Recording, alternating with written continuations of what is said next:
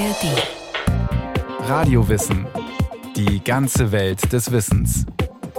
Ein Podcast von Bayern 2 in der ARD Audiothek. Ein Tag wird kommen, an dem die Menschen schwarz-goldene Augen haben. Sie werden die Schönheit sehen. Sie werden vom Schmutz befreit sein und von jeder Last. Sie werden sich in die Lüfte heben. Sie werden unter die Wasser gehen. Sie werden ihre Schwielen und ihre Nöte vergessen. Ein Tag wird kommen, sie werden frei sein, es werden alle Menschen frei sein. Ingeborg Bachmann, die Dichterprinzessin, die Sucherin nach dem Absoluten, nach der Schönheit und dem reinen Glück, die himmelhoch jauchzende und die ganz tief gefallene. Ingeborg Bachmann war schon zu Lebzeiten eine Ikone die früh erfolgreiche im Kreise eines männlich dominierten Kulturbetriebs, die schwierige, die widersprüchliche und auch die radikale.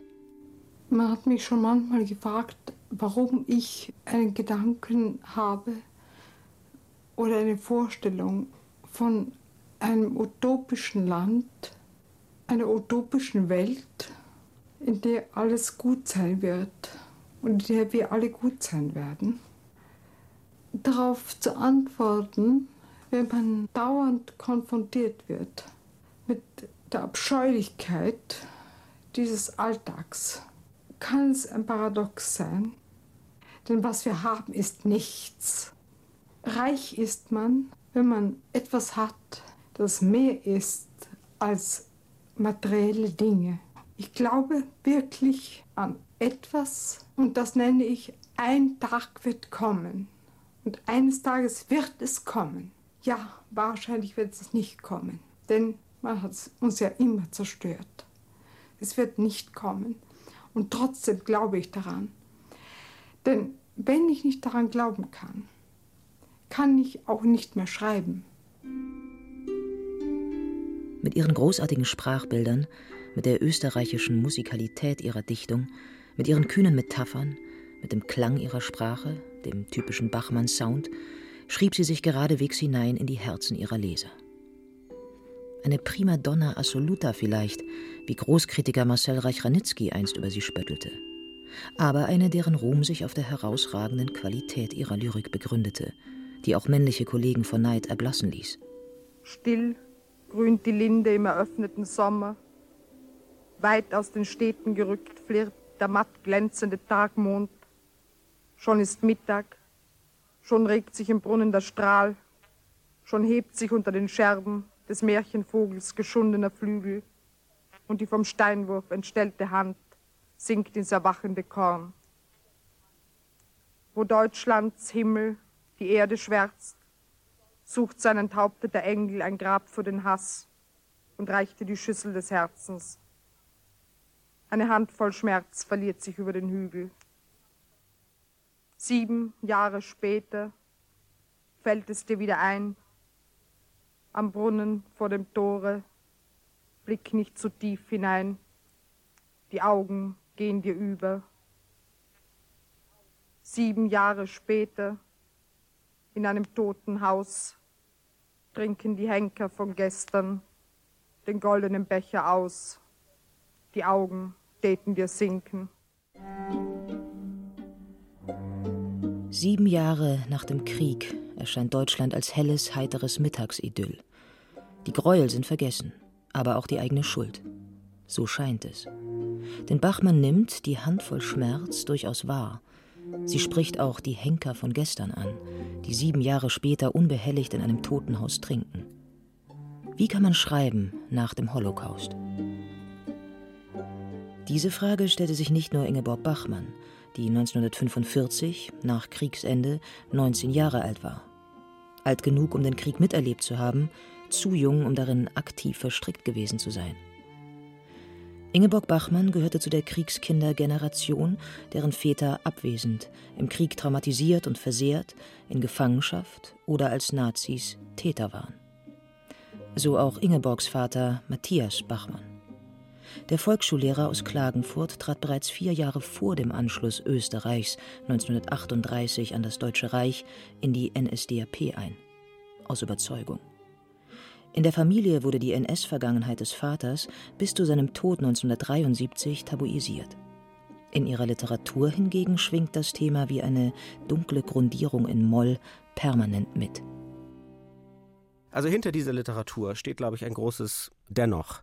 Auf der einen Seite thematisiert sie ja immer wieder die Verheerung, die der Nationalsozialismus, der Holocaust hinterlassen hat auf der einen Seite weiß sie auch ganz genau, dass man nicht mehr einfach naiv erzählen kann oder dichten kann. Sie hat das gesamte 20. Jahrhundert historisch, philosophisch aufgesogen und gleichzeitig versucht sie dennoch festzuhalten an hohen, großen Vorstellungen von Liebe und Natur. Und ich glaube nicht, dass man diese beiden Seiten auflösen kann, sondern sie sind beide immer da, im Grunde als Widersprüchlichkeit und als Spannung.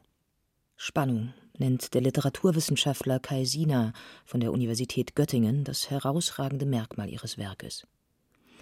Was damit gemeint ist, versteht sofort, wer ihre Gedichte liest. Die Brutalität der Welt bricht unversehens immer wieder, oft im gleichen Satz, in das Idyll der Natur, der Liebe, der Vision einer idealen Zukunft ein. Kaum auszuhalten ist diese Spannung in ihrer Drastik, vermittelt und abgemildert nur durch die Schönheit der Sprache. Was man in Bezug auf Ingmar Bachmann sagen kann, ist, dass möglicherweise in dieser Lyrik eine Spannung ausgehalten wird, die sie in der Wirklichkeit in ihrem Leben tatsächlich nicht in der Lage war auszuhalten. Dabei kommt Ingeborg Bachmann gewissermaßen aus einer heilen Welt. Zumindest stellt sie ihre eigene Herkunft, trotz Krieg, nach außen hin gerne so dar. Ich habe meine Jugend in Kärnten verbracht, im Süden, an der Grenze, in einem Tal, das zwei Namen hat, einen deutschen und einen slowenischen. Ich glaube, dass die Enge dieses Tals und das Bewusstsein der Grenze mir das Fernweh eingetragen hat. Diese heimatverbundene Selbststilisierung steht im größtmöglichen Kontrast, der größtmöglichen Spannung zu einer ganz anderen Ingeborg Bachmann. Der von Depressionen geplagten, zerrissenen, verzweifelten, Alkohol- und Drogensüchtigen, von Liebhabern verlassenen der Bachmann, die sich aber auch gern selbst inszeniert als die leidende Frau. Dieses Bild der leidenden Frau, die Bachmann zum Teil sicher auch war, überdeckt das Gesamtwerk. Hier das Bild wieder zu differenzieren und zu öffnen, scheint mir unbedingt geboten. In ihren Anfangsjahren war die junge Bachmann aber auch das. Ein Shootingstar der deutschen Literaturszene, eine willensstarke, arbeitswütige Karrierefrau, die die Strippen sehr geschickt zu ziehen wusste, um einflussreiche Kritiker, Schriftstellerkollegen und Fürsprecher für sich zu gewinnen, die sich zur richtigen Zeit am richtigen Ort befand. Und der war vom 23. bis zum 25. Mai 1952 definitiv Niendorf an der Ostsee. Dort fand das von den Großkritikern verfolgte Jahrestreffen der einflussreichen Gruppe 47 statt. 40 Autoren lasen aus ihren Werken, darunter auch die 26-jährige Ingeborg Bachmann, damals noch ein No-Name. Es war ihr Durchbruch. Ein Jahr später bekam sie den renommierten Preis der Gruppe 47. Es folgten zahlreiche weitere. Welchen Eindruck die Debütantin in Niendorf hinterließ, schildert der Gründer und Leiter der Gruppe 47, Hans-Werner Richter. Sie liest sehr leise, fast flüsternd. Einige sagten nachher, sie weinte ihre Gedichte, alle müssen näher rücken, um überhaupt ein Wort zu verstehen. Ingeborg Bachmann wird immer leiser, dann verstummt sie ganz. Alle Tage. Der Krieg wird nicht mehr erklärt, sondern fortgesetzt. Das Unerhörte ist alltäglich geworden. Der Held bleibt den Kämpfen fern, der Schwache ist in die Feuerzonen gerückt. Die Uniform des Tages ist die Geduld, die Auszeichnung, der armselige Stern der Hoffnung über dem Herzen. Nach der Lesung wird Bachmann von den Literaten auf ihr Zimmer gebracht und fällt dort in Ohnmacht. Anekdoten wie diese begründen ihr Image als weltabgewandt, ätherisch, weiblich, auch erotisch. Ihr Lektor beim Pieper Verlag, Reinhard Baumgart, vermutet, dieser Mythos beruhe auch auf einer geschickten Selbstinszenierung. Bachmann machte sich zur Marke. Man hat einmal gesagt, wenn sie dastand und drei Herren um sie herum, der Ausdruck Herren ist hier richtig, dann ließ sie sofort etwas fallen.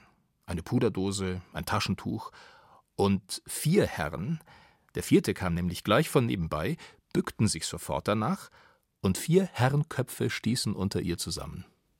Ihr Image als schüchternes, hilfloses Wesen, das immerzu etwas suchte, verloren hatte, der Hilfe bedurfte, kontrastierte mit ihrer steilen Karriere. Bild und Realität standen zueinander in äußerster Spannung. März 1950 Promotion in Philosophie an der Universität Wien zur Existenzialphilosophie Martin Heideggers.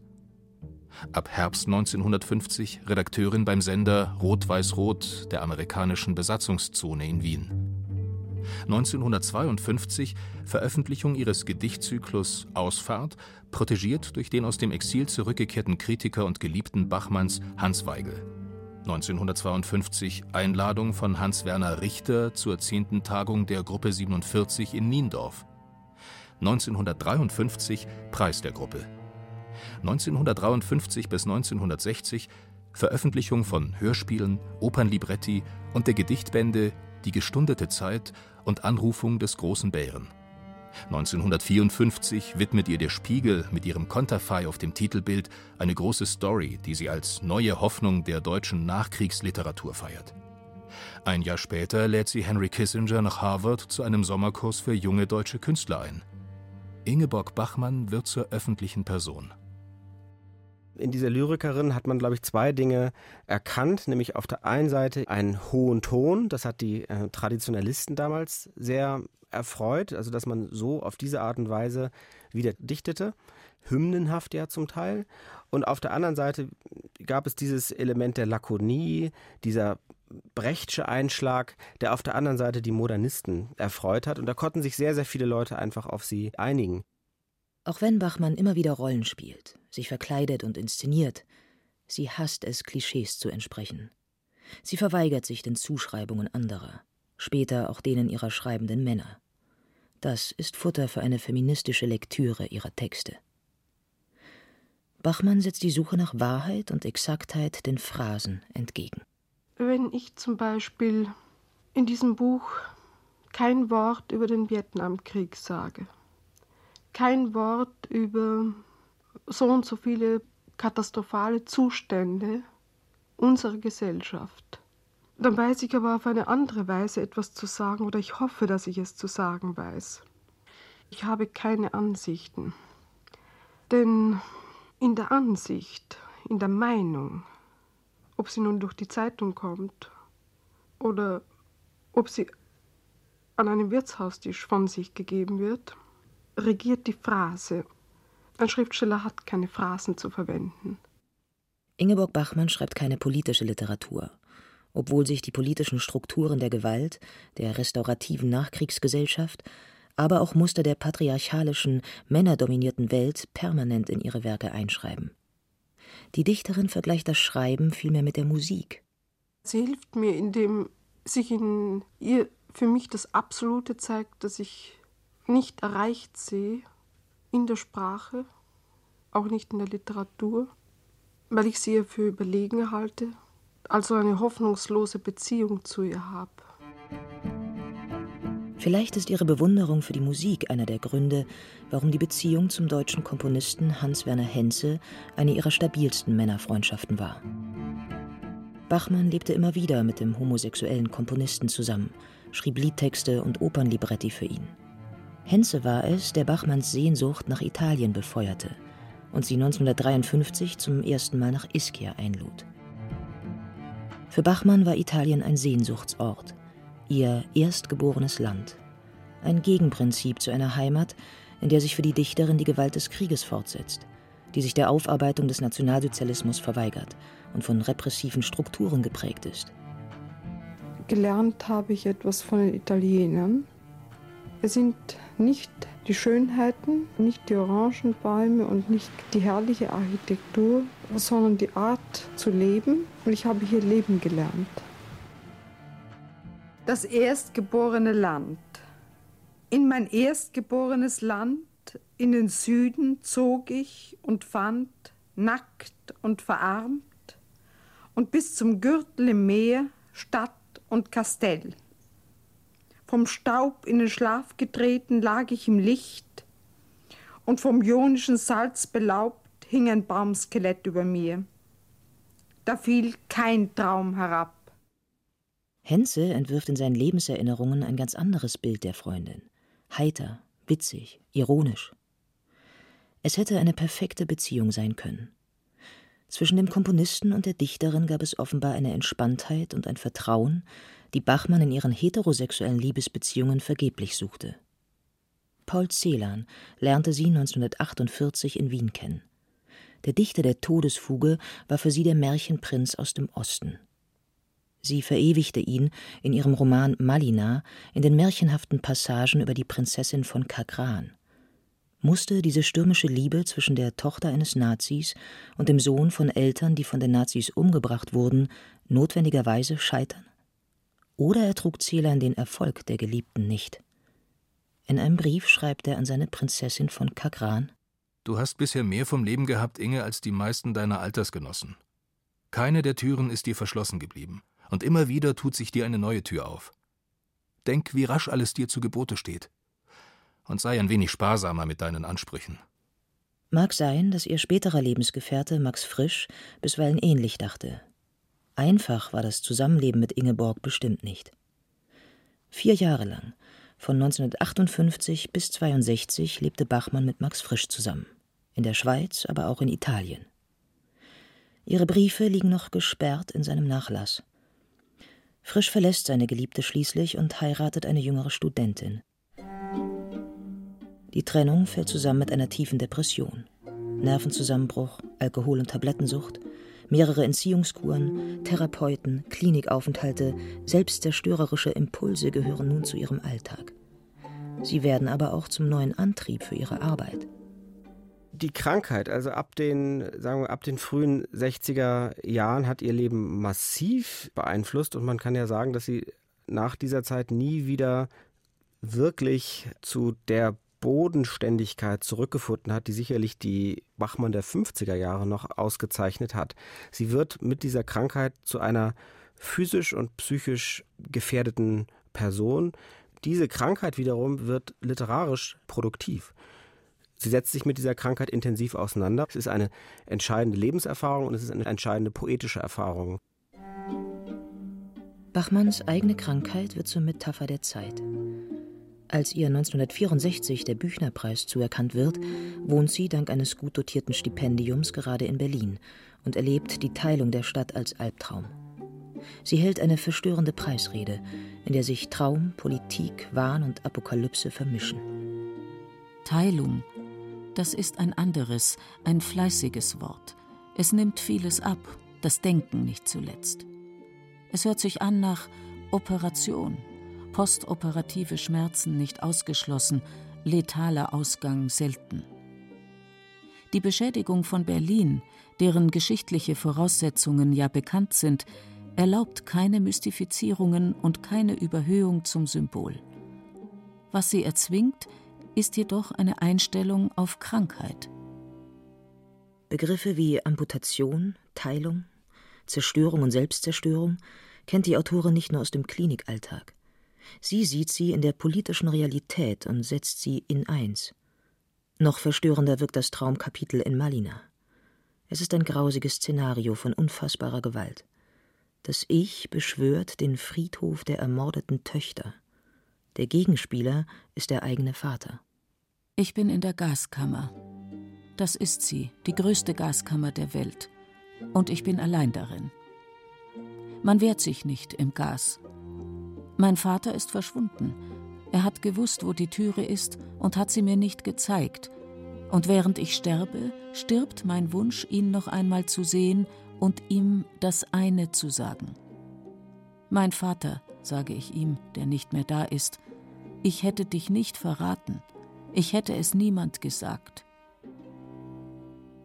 Bachmann wurde vielfach dafür kritisiert, die Frauen, die Töchter, als Opfer der Männer gleichzusetzen mit den im Holocaust vergasten Juden. Doch für sie ist die Verschmelzung von Unterdrückung der Schwächsten in einer Gesellschaft, von Nationalsozialismus und Patriarchat nur folgerichtig. Die alten Strukturen leben weiter, die Mörder mitten unter uns. Zu den Mördern, das ist die grausame Erkenntnis in Malina, gehören auch die Väter, der eigene Vater. Das Schweigegebot über seine Vergangenheit, es wird hier metaphorisch durchbrochen. Die ganze Geschichten, die ausgespart werden, weil das Ich über sich nichts erzählen darf, denn sein Doppelgänger verbietet es ihm ja, die kommen in den Träumen vor. Etwa die Erklärung für seine Zerstörung, für sein schon beinahe vernichtet sein durch eine Vorgeschichte, die angerichtet wird durch diese übermächtige Vaterfigur, von der sich aber herausstellt, dass es die Figur des Mörders ist. Und zwar des Mörders, den wir alle haben. Es ist ein so großer Irrtum zu glauben, dass man nur in einem Krieg ermordet wird oder nur in einem Konzentrationslager. Man wird mitten im Frieden ermordet. Im Verhältnis zum eigenen Nazi-Vater liegt wohl die größte Spannung ihres Lebens. Bachmann liebte ihren Vater.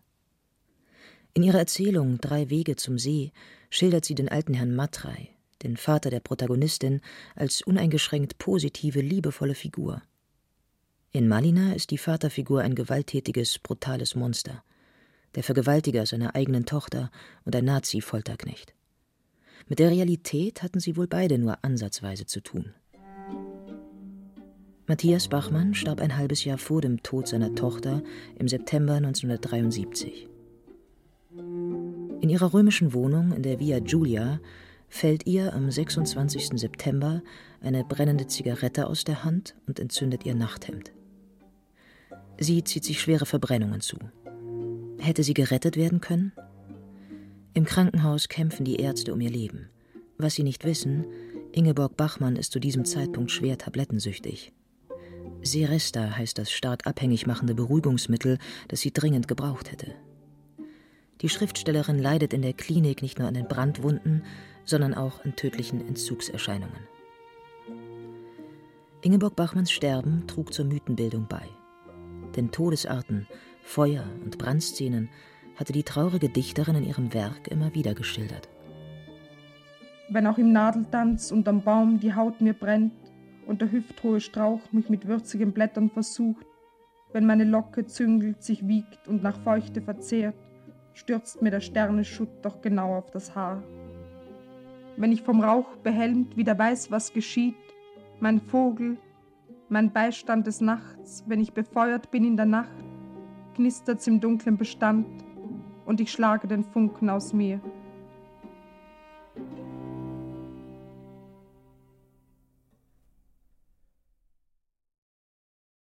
Sie hörten Ingeborg Bachmann, die traurige Dichterin, von Gabriele Knetsch. Es sprachen Katja Bürkle, Christian Baumann und Beate Himmelstoß. Ton und Technik Monika Xenger, Regie Irene Schuck. Eine Sendung von Radio Wissen.